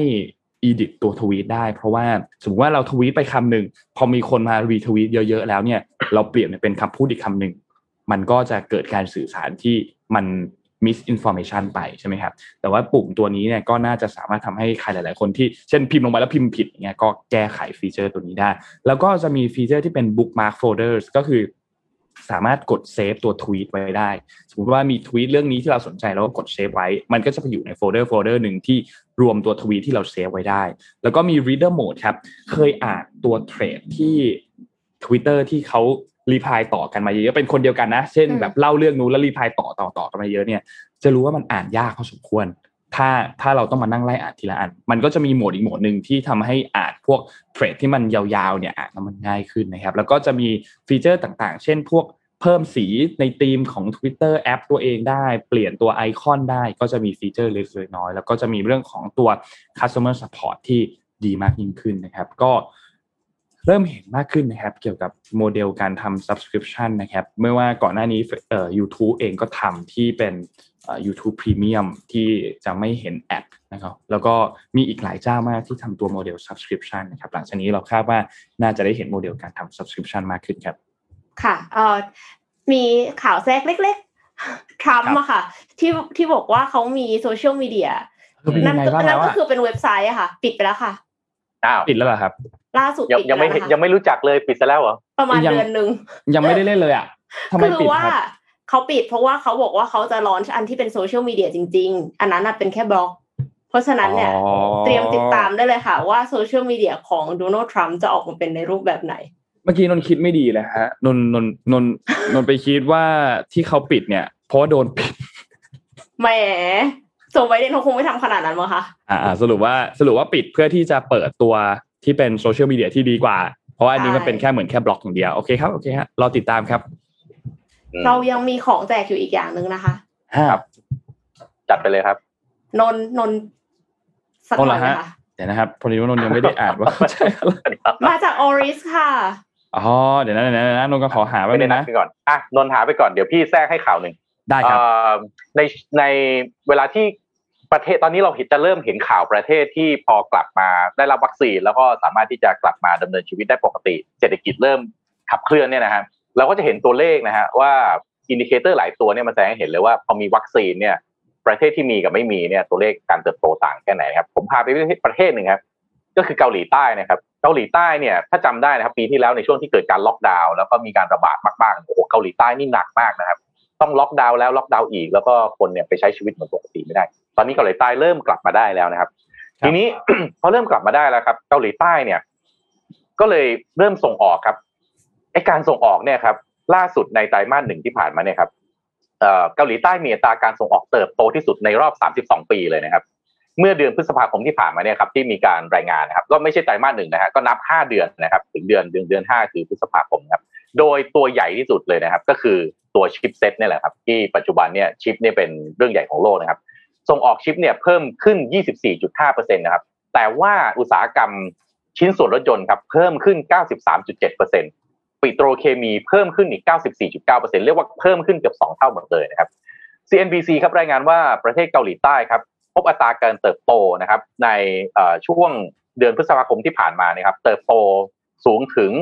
45.6%ครับสำหรับอัตราการเติบโตด้านการส่งออกนะครับเมื่อเทียบกับช่วงเดียวกันของปีที่แล้วนะครับโดยปัจจัยหลักเลยครับก็คือมาจากการควบคุมการระบาดของโควิด -19 ได้นะครับทำให้สภาพเศรษฐกิจเนี่ยกลับมาสู่สภาพในระดับที่ปกติ แล้วก็ ความต้องการของผู้บริโภคเนี่ยกลับมาสูงขึ้นอีกครั้งนะครับ โดยการตัว driver หลักนะครับ ที่ขับเคลื่อนให้การส่งออกเนี่ยมันเติบโตได้ขนาดนี้ก็คือ การใช้จ่ายของผู้บริโภคสหรัฐอเมริกาครับที่กลับเพิ่มมากขึ้นนะครับ หมายความว่าความต้องการของสินค้าจากเกาหลีใต้เนี่ยยังยังคงเพิ่มขึ้นเรื่อยๆนะครับแล้วก็ตามข้อมูลทางการค้าเมื่อเดือนพฤษภาคมที่ผ่านมาครับแสดงให้เห็นว่าความต้องการจากจีนแล้วก็ญี่ปุ่นก็กำลังพุ่ง สูงขึ้นมากขึ้นเช่นกัน จีนผมพอเข้าใจแต่ว่าญี่ปุ่นนี่ไม่แน่ใจว่ามันจะอยู่ดีจะสูงขึ้นมากขึ้นได้ไง เพราะว่าตอนนี้ญี่ปุ่นเองยังล็อกดาวน์อยู่นะครับ แต่ว่านี่คือสิ่งที่ทาง CNBC รายงานมานะครับ ก็เทียบกับปีที่แล้วครับ ก็อย่างที่เรียนไปครับ ตัวที่เป็นตัว drive หลักนะครับ เป็น key driver หลักของอ,อุตสาหกรรมหนักในเกาหลีใต้นะครับ ก็คือตัวชิปเซ็ตนะครับ ตัวชิ้นส่วนรถยนต์แล้วก็สินค้าปิโตรเคมีครับทั้งหมดนี้เนี่ยเพิ่มขึ้นเกือบสองเท่าโดยทั้งนั้นนะครับ ทีนี้เนี่ยทางนักวิเคราะห์ก็ยังมองว่าการส่งออกของเกาหลีใต้ก็จะยังคงเติบโตอย่างรวดเร็วไปจนเดือนนี้เป็นอย่างน้อยนะครับมิถุนายน ก่อนที่อาจจะเริ่มสโลว์ดาวลงนะครับในช่วงไตรมาสที่สามนะครับปัจจุบันครับเกาหลีใต้เป็นเศรษฐกิจเป็นเขตเศรษฐกิจเป็นเขตเศรษฐกิจลำดับที่ 4 ของเอเชียนะครับเป็นประเทศแรกครับที่รายงานข้อมูลการส่งออก ซึ่งประกอบไปด้วยสินค้าที่กำลังเป็นที่เป็นที่ต้องการของทั่วโลกครับอย่างเช่นชิปเซตนะครับแล้วก็สินค้าไอทีต่าง โดยข้อมูลดังกล่าวครับ ก็เลยสร้างความมั่นใจให้กับเศรษฐกิจทั่วโลกครับว่า ถ้าประเทศคุณสามารถที่จะควบคุมการระบาดได้นะครับ แล้วก็ถ้าหลาย ๆประเทศทุก ๆ ประเทศสามารถที่จะทำพร้อม ๆ กันได้ครับ เศรษฐกิจโลกน่าจะมั่นใจได้ว่ากกลับมาขับเคลื่อนได้อย่างที่เคยเป็นก่อนหน้าที่จะมีโควิดแน่นอนครับ อืมค่ะโอเคครับก็กำลังเติบโตเลยนะคะ ทั้งเกาหลีใต้ทั้งไต้หวันนะคะอืมตอนนี้เมื่อก่อนนี้เวลาที่ไปเมืองนอก เวลาคนทักก็แบบ คือบอกว่ามาจากไทยแลนด์แล้วเขาคิดว่ามาจากไต้หวันนี่คือเราก็เคืองเคืองๆเนาะแต่ตอนนี้กลายเป็นว่าก็คนที่ทำชิปเซตเนี่ยค่ะ ไปไกลมากๆแล้วนะคะ แต่ละประเทศ ครับ อะมาของแจกครับ วันนี้ Oris มีของมาแจกครับ คือด้วยความที่ตอนนี้เนี่ย Oris เขา ทำเกี่ยวกับเรื่องของการทำนาฬิกาเพื่อสิ่งแวดล้อมอยู่ใช่ไหมครับ แล้วก็แน่นอนว่าเขาก็มี concern เกี่ยวกับสิ่งแวดล้อมหลายอย่าง ซึ่งวันนี้เนี่ยเขาก็มาแจกตัว Oris Travel Beach ครับ เป็นผ้าปูชายหาดนะครับ โดยผ้าปูอันนี้เนี่ยเป็นผ้าปูที่ทำมาจากวัสดุรีไซเคิลด้วยก็คือทำมาจากขวดพลาสติกนะครับ เรามาแจกเนี่ยทั้งหมดจำนวน 5 รางวัลครับ โดยตัวนี้เนี่ยเรามีคำถามละนนท์ในคำถามของแล้วคำถามเนี่ยคือ เดี๋ยวหลังจากนี้เนี่ยพอโควิดมันเริ่มซาเนี่ย หลายๆคนเนี่ยน่าจะอยากไปเที่ยวกัน แน่นอนว่าทะเลก็เป็นพื้นที่หนึ่งเนาะที่ฮิตฮอตมากเวลาคนไปเที่ยวกัน มีอยากให้แนะนำพื้นที่เป็นสถานที่ท่องเที่ยวก็ได้ที่ที่เป็นทะเลทะเลนะครับ คุณอยากไปที่นี้แล้วอาจจะมีแนะนำโรงแรมมาด้วยที่คุณเคยไปพักว่าเคยไปพักโรงแรมนั้นโรงแรมนี้แล้วมีประสบการณ์ที่ดียังไงนะครับ ก็ ลองแนะนำเข้ามาครับ จะได้เป็นไอเดียให้กับใครหลาย ๆ คนที่เตรียมจะไปเที่ยวหลังจากนี้ด้วย โรงแรมเองก็จะได้ลูกค้าใหม่เข้าไปด้วยครับ ลองแนะนำกันครับ แจกทั้งหมด 5 รางวัล ตอบใน Facebook นะครับ ตอบใน YouTube เราตามไม่ได้นะ ให้เข้ามาตอบกันใน Facebook ครับ ของแจกยังไม่หมดค่ะ ครับ ยังไม่หมดอีกอีอกย่างนะหนึ่งค่ะก็คือมีแฟนเพจค่ะที่เป็นคุณหมอนะคะ ฝากหนังสือมาเล่มหนึ่งค่ะ ชื่อว่าปวดเมื่อยเรื่องเล็กนะคะ คือเวลาที่เรา work from home เนี่ยพูดจริง ๆ คือแบบ เมื่อยมากนะคะ ก็คือบอกว่าคอบ่าไหล่นี่คือไปหมดเลยนะคะ เพราะว่าจริงครับเรานั่งนั่งอยู่แบบอย่างเงี้ย ตลอดเวลาคือมันไม่ใช่แบบว่ามีโอกาสได้ลุกไปไหนบ่อย ๆ แบบว่าตอนที่เดินข้ามตึกอะไรอย่างงี้ใช่ไหมคะ อันนี้คือไม่ได้ไปไหนเลย เพราะว่าไม่ว่าจะไปไหนก็ยังอยู่แต่ในบ้าน ดังนั้นก็เลย office syndrome กันใหญ่ หนังสือเล่มนี้ช่วยได้ค่ะ ปวดเมื่อยอ่าเรื่องเล็กนะคะ อยากจะให้ทุกคนเนี่ยแชร์ว่าตัวเองมีประสบการณ์เหมือนกับว่า เคล็ดลับในการ work from home อย่างไร แล้วก็ hashtag WFH เพื่อที่จะลุ้นหนังสือนะคะ มีอยู่แปดเล่มค่ะ คุณหมอมาถูกเวลามากเลยฮะ เพราะว่ากำลังเมื่อยเลยใช่ไหมกำลังคะปวดปวดๆไม่เมื่อยหลังเลยครับ เพราะว่าไปพอดูดู Mission Daily Report ทุกวันนี่คุ้มมากนะครับ ดูไปได้ของไปโอ้โหแบบของแจกนี่เยอะจริงของแจกเยอะมากค่ะเยตออะนมานี้กจรินึกงว่าครับเป็นแบบว่ารายการแบบเปิดเปิดแผ่นป้ายๆ สุดยอดครับดีครับ enjoy คครัรับบแล้วก็เรียกว่าผมว่าเอ่อเอ่อผู้ฟังเองก็เหมือนกับว่าได้อะไรตามรุ่นไปด้วยตลอดเวลา นี่วันก่อนพี่ไปขึ้นบรรยาย ให้กองทุนอันนึงมา โอ้โห จัดเหมือนมิชชั่นเดลี่เลย บรรยายไปปั๊บสลับทำโพลถามไปถามไปแจกรางวัลไปเสร็จกลับมาบรรยายต่อพี่แบบอืมรู้สึกนึกถึงรายการเราขึ้นมาเลย ครับครับโมเดลเดียวกันครับ โมเออไปโมเดลใช่ ไปพูดกับคุณคุณเฟิร์นอะ คุณเฟิร์นศิรัตยาของ Standard Well อะก็คุยกันไปเอออ๋อสนุกมากเลยว่าเออเดี๋ยวนี้เวลาจัดรายการนะครับต้องมีการขั้นให้รางวัลด้วย คนดูจะได้แบบไม่หายไปไหนอะไรเงี้ยอ๋อเดี๋ยวไม่มีครับ engagement ใช่ใช่อ่าพูดถึงเมื่อกี้พูดถึงเศรษฐกิจของเกาหลีใต้ไปนะครับ ที่ประเทศไทยครับ มันก็มีเอ่อเอ่อทางสภาอุตสาหกรรมแห่งประเทศไทยครับเขามีการไปทำโพลครับ แต่การทำโพลของเขาเนี่ยเขาสำรวจฮะกับ 170 CEO ครับ ที่อยู่ในสภาอุตสาหกรรมแห่งประเทศไทยนะครับ ภายใต้หัวข้อที่ว่ามาตรการเยียวยาแบบไหนครับ ถูกใจ SME อ่าตั้งคำเราเคยตั้งคำถามไหม SME เนี่ยมาตรการเยียวยาแบบไหนของภาครัฐที่จะช่วยเขาได้จริงๆนะเพราะว่าสิ่งที่ภาครัฐออกมาเนี่ยม33 บ้างเอ่อเที่ยวเราเที่ยวคนละครึ่งอะไรทำนองเนี้ยพวกนี้เนี่ยนะครับ ออกมาเนี่ยก็ไม่แน่ใจว่าเอ๊ะมันช่วย SME ได้จริงหรือเปล่านะครับสอทครับหรือสภาอุตสาหกรรมแห่งประเทศไทยครับก็เลยไปทำเซอร์เวยครับ จากครอบคลุมนะฮะ 45 กลุ่มอุตสาหกรรมนะครับเอ่อ75 สภาอุตสาหกรรมจังหวัดนะครับ ก็เรียกว่าทางประเทศนะครับ ผู้บริหารสอทส่วนใหญ่ 89.4%นะครับต้องบอกก่อนว่านี่คือทำอยู่ในกลุ่มผู้บริหารของสอทนะครับ ไม่ได้ทำกับ CEO ทั่วไปนะครับเอ่อเอ่อผู้ประกอบการเนี่ยมองเอ่อทางผู้บริหารสอท89.4%เลยครับ มองว่าผู้ประกอบการผู้ประกอบการขนาดกลางแล้วก็ขนาดย่อมหรือ SME เนะครับ ได้รับผลกระทบจากการแพร่ระบาดของโควิด -19 ระลอกใหม่คือระลอก 3 นี้เนี่ยมากกว่าการแพร่ระบาดในปี 63 ซึ่งมีอยู่ 2 ระลอกในปีที่แล้วนะยังไม่หนักเท่าครั้งที่ 3 ครั้งนี้เลยนะครับ ในส่วนมุมมองของการอของเรื่องผลกระทบของการดำเนินธุรกิจของ SME เนี่ยนะครับพบว่าสามอันดับแรกครับ ผู้บริหารสอทเนี่ยมีความห่วงในเรื่องความเสี่ยงจากการติดเชื้อของแรงงานในสถานประกอบการ อันนี้คิดเป็น 91.2%นะครับรองลงมาเป็นเรื่องของการขาดสภาพคล่องทางการเงินในการดำเนินธุรกิจ นะครับคิดเป็น 74.1%แล้วก็เรื่องความต้องการสินค้าและบริการที่ลดลงครับ รวมถึงการชะลอการรับสินค้านี้คิดเป็น 67.1%นะครับ ส่วนมาตรการเยียวยาครับมาตรการเยียวยาของภาครัฐในปัจจุบันครับที่ทางผู้บริหารสอทมองว่ามีประสิทธิภาพในการช่วยเหลือ และก็บรรเทาผลกระทบของ SME ครับสามอันดับแรกคือหนึ่งมาตรการกระตุ้นกำลังซื้อภายในประเทศครับเช่น คนละครึ่งเฟสสามเราชนะม 33 การขยายวงเงินช่วยเหลือค่าครองชีพให้แก่ผู้ถือบัตรสวัสดิการครับ แล้วก็สองครับมาตรการลดเงินสมทบประกันสังคมนะครับเหลือฝั่งละ 2.5%เป็นเวลา 3 เดือนแล้วก็3ครับมาตรการสินเชื่อฟื้นฟูและสินเชื่อสู้ภัยโควิด -19 นะครับขณะเดียวกันครับผู้บริหารสอทอยังมีการประเมินครับว่าแผนการใช้เงินกู้ 5 แสนล้านบาทนั้น น่าจะสามารถช่วยฟื้นฟู และก็กระตุ้นเศรษฐกิจให้กลับเข้าสู่ภาวะปกติได้นะครับ ซึ่งส่วนใหญ่มองว่าเศรษฐกิจไทยเนี่ย น่าจะกลับเข้าสู่ภาวะปกติในช่วงประมาณกลางปี 2565 อันนี้อาจจะเป็นข่าวร้ายหน่อยนะครับ ว่าจะกลับมาได้ก็คงการปีหน้าเป็นอย่างเร็วนะครับ คิดเป็นร้อยละ 37.1%นะครับ รองลงมาคิดว่าเป็นปลายปี 65 เลยนะครับ คิดเป็นร้อยละ 23.5%นะครับ ทั้งนี้เนี่ยก็ยังมองว่าจำนวนเงินดังกล่าวครับไม่น่าจะเพียงพอต่อการกระตุ้นเศรษฐกิจนะครับ ซึ่งจำนวนนี้เนี่ยผู้บริหารจำนวน CEO 170 ท่านเนี่ยคิดเป็น 21.8%นะครับที่มองว่าว่าน่าจะยังไม่เพียงพอนะครับ โดยผู้บริหารเนี่ยควรจะนำเงินดังกล่าวเนี่ยไปใช้ในเรื่องหนึ่งครับการฟื้นฟูเศรษฐกิจและการกระตุ้นบริโภคภายในประเทศนะครับ การช่วยเหลือเยียวยาให้แก่ประชาชนนะครับ แล้วก็ผู้ประกอบการที่ได้รับผลกระทบนะครับ แล้วก็สามครับการแก้ไขปัญหาการระบาดระลอกใหม่ของโควิด -19 นะครับ ก็มองว่าไทยนะครับควรให้ความสำคัญกับการปรับตัวเพื่อรองรับการดำเนินธุรกิจในอนาคตนะครับ ก็ ฟังโพแล้วพี่ก็ยังแหมนิดนึงไม่รู้เอ็มกับนนฟังแล้วรู้สึกยังไงครับ ว่าการทำโพของ170 CEO ที่มองว่ามาตรการกระตุ้นเศรษฐกิจอย่างม .33 หรือว่าเนี่ยฮะเราคนละครึ่งนะครับ คนละครึ่งเฟสสามหรือการขยายวงเงินช่วยเหลือค่าครองชีพแก่ผู้ถือบัตรสวัสดิการเนี่ยอันนี้มาเป็นมาเป็นอันดับหนึ่งเลยนะที่ผู้บริหารสอทอมองว่าเป็นมาตรการที่ได้ผลอืมตอนเองมองว่าไงบ้างครับ ไม่ไม่ค่อยแน่ใจเท่าไหร่คือคือถ้าถ้าจริง ๆ ถ้าสมมติว่าเป็นส่วนตัวเอ็มอย่างเงี้ยเอ็มคิดว่าเงินกู้ที่ดอกเบี้ยต่ำแล้วก็อนุมัติง่าย ต้องต้องอนุมัติง่ายด้วย น่าจะช่วย SME ได้เยอะค่ะ เพราะว่าคือเงินเนี่ยเป็นสิ่งที่สำคัญมากๆ หมายถึงว่าในการในการหมุนธุรกิจในขณะนี้ค่ะ อย่างอื่นก็ยังยังรองรอง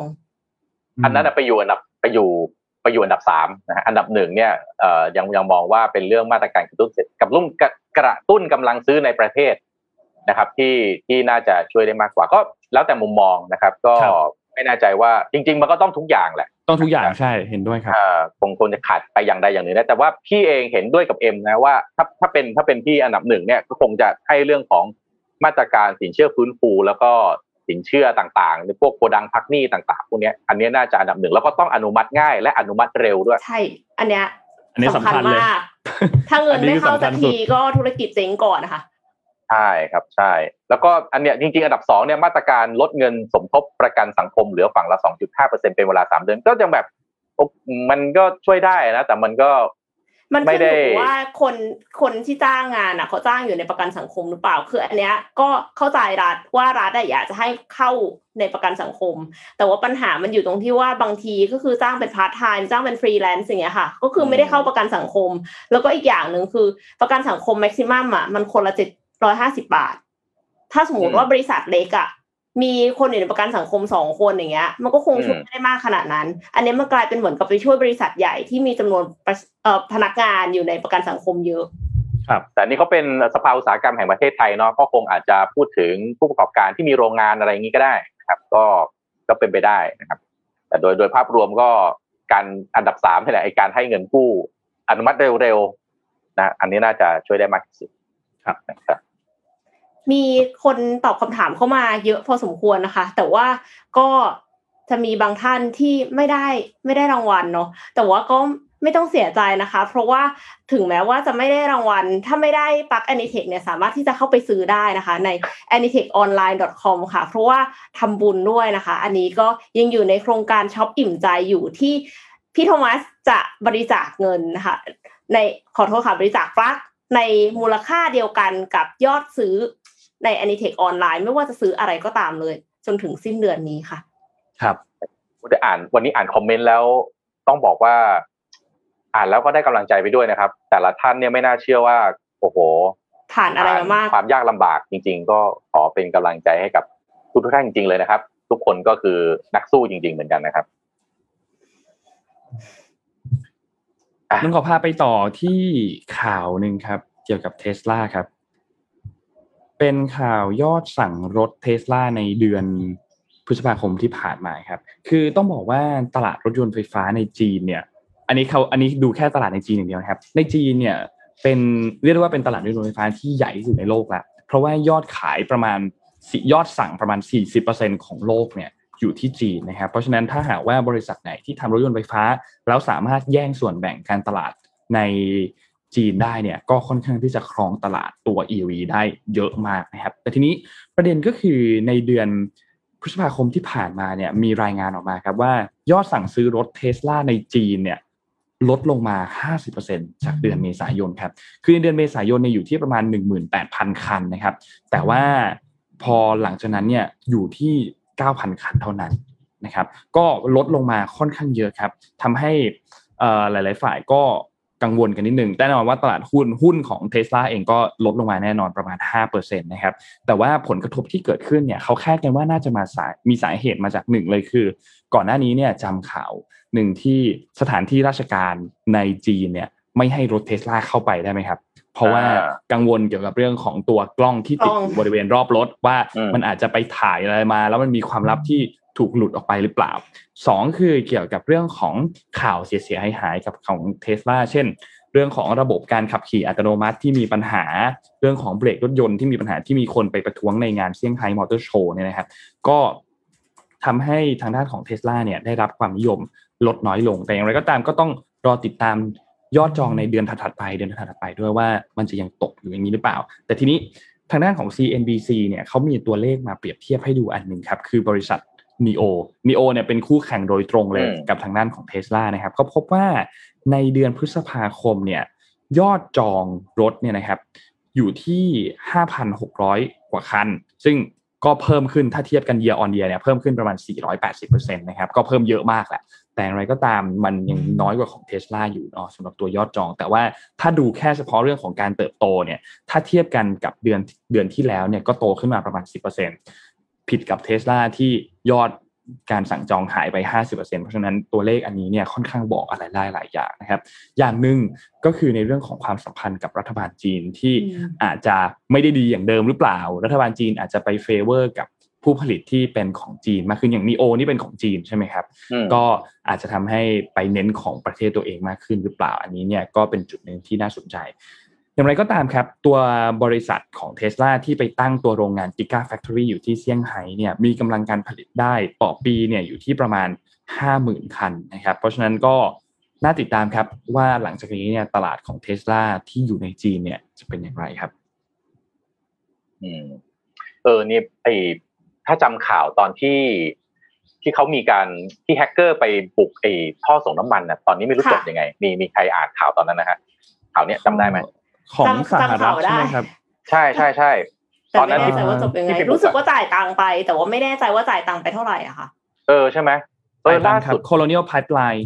เออ ล่าสุดเนี่ยแฮกเกอร์เอาอีกแล้วนะครับ อันนี้น่าจะเป็นเคสที่สามในรอบปีแล้วนะครับ ที่เป็นเคสใหญ่นะครับ ไป hack บริษัทนี้ครับ บริษัทแปรรูปเนื้อสัตว์ครับ ที่ใหญ่ที่สุดในโลกครับชื่อชื่อ JBS นะครับคือ JBS เนี่ยตั้งอยู่ในสหรัฐอเมริกาครับ เป็น ผู้เป็นบริษัทที่แปรรูปเนื้อสัตว์เนี่ยใหญ่ที่สุดนะมาจากบราซิลนะครับอพอไปพอไป hack ระบบคอมพิวเตอร์ของบริษัทเนี่ยต้องบอกว่าระบบคอมพิวเตอร์เนี่ยไม่ต้องเป็นบริษัท tech ก็ได้นะครับ เอาบริษัททั่วไปนะครับ คุณออก invoice ไม่ได้คุณ process เอ่อเอ่ออะไรนะ ข้อมูลต่างๆ ผ่าน ERP ผ่านอุปกรณ์คอมพิวเตอร์ในบริษัทไม่ได้นี่มันทำงานไม่ได้เลยนะ แค่เป็นบริษัทที่เชือดสัตว์แล้วก็แปรรูปแล้วก็เอาเนื้อสัตว์ใส่ แพ็คแล้วก็ส่งเนี่ยครับทำให้ไม่น่าเชื่อนะแฮกเกอร์รายเดียวนะครับทำให้การส่งมอบเนื้อสัตว์ในสหรัฐอเมริกาครับหายไปทีเดียวครับ 12เปอร์เซ็นจะทำให้ราคาเนื้อสัตว์นะครับในสหรัฐอเมริกาเนี่ยถีบตัวสูงขึ้นในอนาคตแน่นอนนะครับ ก็เบื้องต้นครับ คาดว่าการโจมตีทางไซเบอร์ครั้งนี้ครับ ก็แน่นอนครับสหรัฐอเมริกาออกมาบอกว่ารัสเซียแน่ ๆ ครับ รัสเซียเนี่ยก็ดูแล้วนะครับ ชื่อก็ เขาก็บอกว่ามันน่าจะกลุ่มเดิมกับไอ้ที่มันโจมตีไอ้ท่อส่งน้ำมันเนี่ยครับชื่อกลุ่มรีวิลแล้วก็ Sodinokibi นะครับ Sodinokibi อ่านไม่ค่อยชัดนะครับเพราะมันเป็นแบบภาษาเอ่อรัสเซียเนี่ยนะครับอันนี้เนี่ยน่าจะเป็นเคสที่สามของปีเลยนะครับ เพราะว่าก่อนหน้านี้คือท่อส่งน้ำมันนะครับแล้วก่อนที่จะมาไอไอโรงงานแปรรูปเนื้อสัตว์เนี่ยครับเขาไปโจมตี Quanta Computer นะครับ ซึ่งเป็นเอ่อเป็นผู้ผลิตนะครับ เป็นซัพพลายเออร์ให้กับ Apple นะครับ ตอนนั้นเนี่ยเรียกค่าไถ่ไป 50 ล้านเหรียญสหรัฐนะครับตอนนี้เนี่ยทั้งโลกเนี่ยคงตื่นตัวในเรื่องของ Cyber Security อย่างเต็มตัวแล้วนะครับ เพราะว่าเราเห็นแล้วว่าเคสความเสียหายของการถูกโจมตีโดยแฮกเกอร์เนี่ยโอ้โห อย่างเงี้ยเรียกค่าเสียหายทีเดียว 50 ล้านเหรียญสหรัฐ หรือว่าอยู่ดีส่งมอบเนื้อสัตว์ไม่ได้ตั้ง 13เปอร์เซ็นต์อย่างเงี้ยนะฮะมันความเสียหายเนี่ยมูลค่าสูงจริงๆ ถ้าไม่ลงทุนในเรื่อง Cyber Security เนี่ยอนาคตน่าจะเหมือนกับว่าเรามีบ้านบ้านหนึ่งใช่ไหมฮะแต่เปิดประตูไว้เลยโจรขโมยจะเข้ามาเอาของเมื่อไหร่ก็ไม่รู้ใช่ค่ะ อย่างอย่างของ Colonial Pipeline เนี่ยสุดท้ายเนี่ยต้องจ่ายค่าไถ่ไปเนี่ยจำนวนเงินเก้าสิบล้านดอลลาร์สหรัฐเก้าสิบล้านดอลลาร์เก้าสิบล้านดอลลาร์สหรัฐครับ คือจ่ายเป็นสกุลเงิน เป็นสกุลบิตคอยน์ อืมตามไม่ได้อีก โอ้โหเออการขึ้นมายิ่งแย่หนักเลยนะคะ กลายเป็นว่าทุกคนที่เป็นแฮกเกอร์อะก็จะรู้สึกฮึกเหิมปะยิ่งแบบมาทำแบบนี้ง่ายขึ้นใช่ไหมก็ก็เป็นไปได้ครับ อืมโหน่ากลัวมากเลยนะแล้วกลายเป็นว่าบิตคอยน์นี่ถูก abuse เอาไปใช้กับเรื่องแบบนี้ เพราะว่ามันตามตามเงินไม่ได้ เออ มันไม่รู้ว่าเงินเนี่ยพอโอนไปแล้วมันไปอยู่ที่ไหนมันเป็นบล็อกเชนใช่ไหมครับ ครับโอ้ดูน่ากลัวมากเก้าสิบล้านเหรียญสหรัฐ อันนี้มันมีมีคำถามอยาก อยากอยากถามเอ่อพี่ๆแล้วก็อยากถามคอมเมนต์นิดนึงครับ วันนี้เสียงไมค์ของนนโอเคไหมฮะดีครับ ดีเลยค่ะ เสียงดีใช่ไหมครับถ้าเสียงดีเนี่ยก็ขอบคุณโปรปลั๊กอินมากๆนะครับ ที่ให้สินค้าโชว์หน่อยได้ไหมคะโชว์ตัวใหม่ตัวนี้มายกขึ้นมาได้ไหมคะอ่าให้ดูครับนี่ยกมารุ่นเดียวกันเหมือนกันเลยฮะเหมือนเลยรุ่นเดียวกันครับ ก็ขอบคุณ ProPlugin มากๆ ที่เอาสินค้าตัวไมโครโฟนมาให้แล้วก็รวมถึงหูฟังด้วยนะครับ ก็ทำให้ การ live Mission Daily Report ของเราเนี่ยทำได้ดียิ่งขึ้นคุณภาพ คุณภาพดียิ่งขึ้นเพราะว่าก่อนหน้านี้เนี่ยนนใช้หูฟังเป็นตัว AirPod เนาะแล้วก็ใช้ไมค์จากตัว AirPod นั่นแหละเสียงมันก็จะแบบอูอีอูอีนิดหนึ่งนะครับ ก็ขอบคุณ ProPlugin มากๆนะครับ ตอนนี้มี clearance อยู่ด้วยถึงใช่ถึงวันอาทิตย์ใช่ไหมคะอ่ามีเคลียร์รันถึงวันอาทิตย์ครับก็ใครที่สนใจเนี่ยก็ เข้าไปดูสินค้ากันได้ เพราะว่าสินค้าที่นำมาเคลียร์เนี่ยต้องบอกว่าเป็นสินค้าคุณภาพทั้งนั้นเลย แล้วก็เข้าไปดูที่สาขาใหญ่ก็ได้หรือจะไปดูที่ออนไลน์ก็ได้ที่สาขาใหญ่ก็จะอยู่ที่ Fortune Town อยู่ตรงข้ามกับเซ็นทรัลพระรามเก้านะครับแล้วก็เข้าไปดูที่ออนไลน์กันได้นะครับก็ลดถึงวันที่ 6 ก็คือวันอาทิตย์นี้นะครับก็ลดสูงสุดถึง 80%เลยก็เข้าไปดูกันได้ครับดีครับอะวันนี้ครบถ้วนเนาะมีเรื่องอะไรชวนคุยไหมอ่านนมีเรื่องชวนคุยเรื่องหนึ่งครับที่พ อดีวันนี้วันพอดีเป็นวันครบรอบหนึ่งปีพอดีนะครับ ของคุณวันเฉลิมสัตว์ศักดิ์สิทธิ์นะครับ ที่ถูกบังคับสูญหายไปที่กรุงพนมเปญประเทศกัมพูชานะครับ ก็ตอนนี้เนี่ยครบรอบหนึ่งปีแล้ว แต่ก็ยังไม่มียังไม่รู้ว่าหายไปไหนยังไม่รู้ชะตากรรมว่าตอนนี้เป็นอย่างไรบ้างนะครับ และที่สำคัญคือคดีของวันเฉลิมเองเนี่ยก็ยังไม่ถูกนำเข้าสู่กระบวนการยุติธรรมของประเทศไหนเลยด้วยนะครับ ก็ จริงๆเดอะสแตนดาร์ดเขาก็มีการทำตัวพอดแคสต์ที่ระลึกถึงวันนี้ที่ครบรอบหนึ่งปีด้วย แล้วก็มีหลาย ๆ ที่ที่จัดงานเป็นงานเหมือนงานเสวนาเกี่ยวกับประเด็นอันนี้ด้วยนะครับ ก็การถูกบังคับสูญหายเนี่ย เราก็ยังไม่นนนนเชื่อว่าทุกคนไม่มีใครสนับสนุนเรื่องนี้หรอกนะครับ ไม่มีใครควรที่จะถูกให้บังคับสูญหาย เพียงเพราะมีความเห็นที่แตกต่างนะครับ เรื่องนี้เนี่ยเป็นเรื่องที่อยากให้ทุกคนยังคงจับตาให้ความสนใจกับเรื่องนี้อยู่ เพราะว่า ลองคิดภาพว่าเป็นหนึ่งคนที่เป็นหนึ่งคนในครอบครัวคุณที่อยู่ดีๆถูกบังคับให้สูญหายเนี่ยมันคิดว่ามันคงเป็นเรื่องที่ค่อนข้างเศร้าเหมือนกันนะครับ ก็อยากให้ทุกคนติดตามข่าวนี้แล้วก็หวังว่าจะมีการอัปเดตในเรื่องของกระบวนการยุติธรรมเกี่ยวกับเรื่องนี้ ไม่ว่าจะนำเข้าไปในประเทศไหนๆก็ตามนะครับ ก็ อยากให้ติดตามประเด็นนี้กันครับอืมเออพี่พี่ชวนคุยอีกประเด็นหนึ่งเมื่อวานเขามีการโหวตเรื่องรับร่างงบประมาณได้ดูกันไหมฮะเรียบร้อยไหมครับ เออ เอ๊ะพี่แบบประหลาดใจมากเลยอะโอ้โหเวลาเขาอภิปรายนะเขาอภิปรายกันโอ้โหรุนแรงมากเลยนะอืมโอ้แต่โหตำรวจยังก็งู้นอีอกย่างเรื่องหนึ่งเออทำไมตอนโหวตมันมันจบง่ายจังอะกองเชียร์เขาจะนั่งดูกันอยู่ อารมณ์มันเหมือนอะไรรู้ไหมเรานั่งดูมวยเนี่ยโอ้โหก่อนจะขึ้นสังเวียนเนี่ย ง้างแล้วง้างอีกนะง้างเลยกะว่าโอ้โหคู่นี้มันแน่นอน คู่นี้ซัดกันยับแน่นอน พอขึ้นไปปั๊บออกหมัดยับคนละหมัดสองหมัดเสร็จแล้วปั๊บก็เออยอมยอมๆกันไปอะไรเงี้ยทำไมวันโหวตจบเร็วมากไม่มีเรียกว่าไม่มียื้อกันเลยอะแต่ว่าโอ้โหอืมตอนอภิปรายนี่เต็มที่เลยนะเออนนท์กับเอ็มครับพี่เห็นแบบนี้มานานอะนนท์กับโดเอ็มยเฉพาะโดยเฉพาะดูแล้วเป็นไงพักพักภูมิใจไทยเนี่ย มีสสหลายคนที่เอ่อออกมาอภิปรายเกี่ยวกับอย่างอย่างพูดถึงว่า ถ้าเขาไม่รักก็กลับด้านเราไหมอืมแล้วก็แสดงความไม่พอใจเกี่ยวกับการถูกลดงบของกระทรวงสาธารณสุข ซึ่งทางพรรคภูมิใจภูมิใจไทยเนี่ยเป็นคนที่ดูเรื่องนี้เนาะอืมแต่สุดท้ายก็ก็นั่นแหละครับ ก็ผ่านครับ ผ่านวาระเออที่หนึ่งในเรื่องของการรับร่าง อันนี้ก็เรียบร้อยครับ เอออย่างภูมิใจไทยนี่เขาบอกโอ้โห แบบว่าตัดงบตัดลดงบสาธารณสุขได้ไงไปเพิ่มงบกลาโหม เออ งบสาธารณกรมควบคุมโรคควรจะได้งบเท่านั้นเท่านี้ ตอนนี้กรมควบคุมโรคได้งบน้อยกว่าตอนที่ก่อนจะเกิดโควิด -19 สิโอ้โห ไล่เรียงมานี่แบบมีมีเหตุมีผลมีการเชื่อมโยง ครับ แต่โหวตแต่โหวตจบ แต่ว่านี่ด้วยนะ มีงูเห่าด้วย ได้ดูไหม อ่าอ่า มีงูเห่าด้วย เพื่อไทยนี่จะเรียกงูเห่าหรือเปล่าก็แหมจะไปอ้าวอย่างนี้ การเป็นสสเนี่ย มันต้องมีความคิดเป็นของตัวเองใช่ไหมอาจจะมีอ่าไม่เห็นด้วยกับพรรคเป็นไปได้ไหมอาจจะไม่ใช่งูเห่าหรือเปล่าอาจจะเข้าก็ไม่เห็นด้วย อย่างเพื่อไทยเนี่ย ก็มีโหวตสวนมติพรรคไปห้าท่านใช่ไหมฮะแล้วก็รู้สึกว่าก้าวไกลก็มีอยู่สี่ท่านรวมๆแล้วเนี่ยถ้าแค่สองพรรคนี้นะไม่ได้นับพรรคอื่นก็ประมาณเก้าท่าน ครับ อาจจะเป็นว่ามีความคิดเป็นของตัวเองไหมหรือมองว่าไง ไม่รู้สิเรื่องคืนี้อดู มันมันก็ยากเนาะเพราะว่าคือจริง ๆ ก็ต้องมีความคิดเป็นของตัวเองด้วยอันนั้นส่วนหนึ่งแต่ว่ามันก็มีมติพักอยู่ อ่าใช่มีมติพักอยู่อืมด้วย อืมงั้นบทสวนได้ไหมถ้านนท์กับเอ็มไม่เห็นด้วยบทสวนไหมอืมโนเออคือเรื่องคงต้องทำให้ดีที่สุดก่อนอะ ก่อนที่จะทำแบบนั้นอะ คือเหมือนกับว่าต้องต้องคุย คือไม่ต้องไม่เกิดเซอร์ไพรส์ ไม่ใช่ว่าแบบเหมือนกับว่าเออเออเห็นด้วยเห็นด้วยเห็นด้วยเห็นด้วย เสร็จแล้วก็แบบไม่เห็นด้วย กดอืมไม่เห็นด้วยอย่างเงี้ย อันเนี้ยเอ็มว่าไม่โอเค แต่ว่าถ้าอืมสมมติว่าแสดงออกอย่างชัดเจนที่สุดแล้วอะค่ะแล้วอืมมันไม่เกิดอะไรขึ้นน่ะ ก็ฉันก็ยืนยันตามสิ่งที่สิ่งที่มีความเห็นน่ะครับนี่นี่นี่นนท์เห็นข่าวอันหนึงมาทางพอดีทางด้าน BBC เนี่ยเขาทำการสรุปเขาเขาเขียนว่าเป็นวักทองของนายก คือ รวมโค้ดของนายกที่พูดในกลางสภา จากการอภิปรายตัวงบประมาณปี65เนี่ยนะครับ ก็มีหลายอันครับ เดี๋ยวโดนหยิบมาให้ดูสักสองสามอัน อันแรกบอกว่า ถ้าบอกว่าไม่มีอะไรดีขึ้นเลยเจ็ดปีเนี่ย ผมก็น้อยใจเหมือนกันนะสองเกี่ยวกับเรื่องของ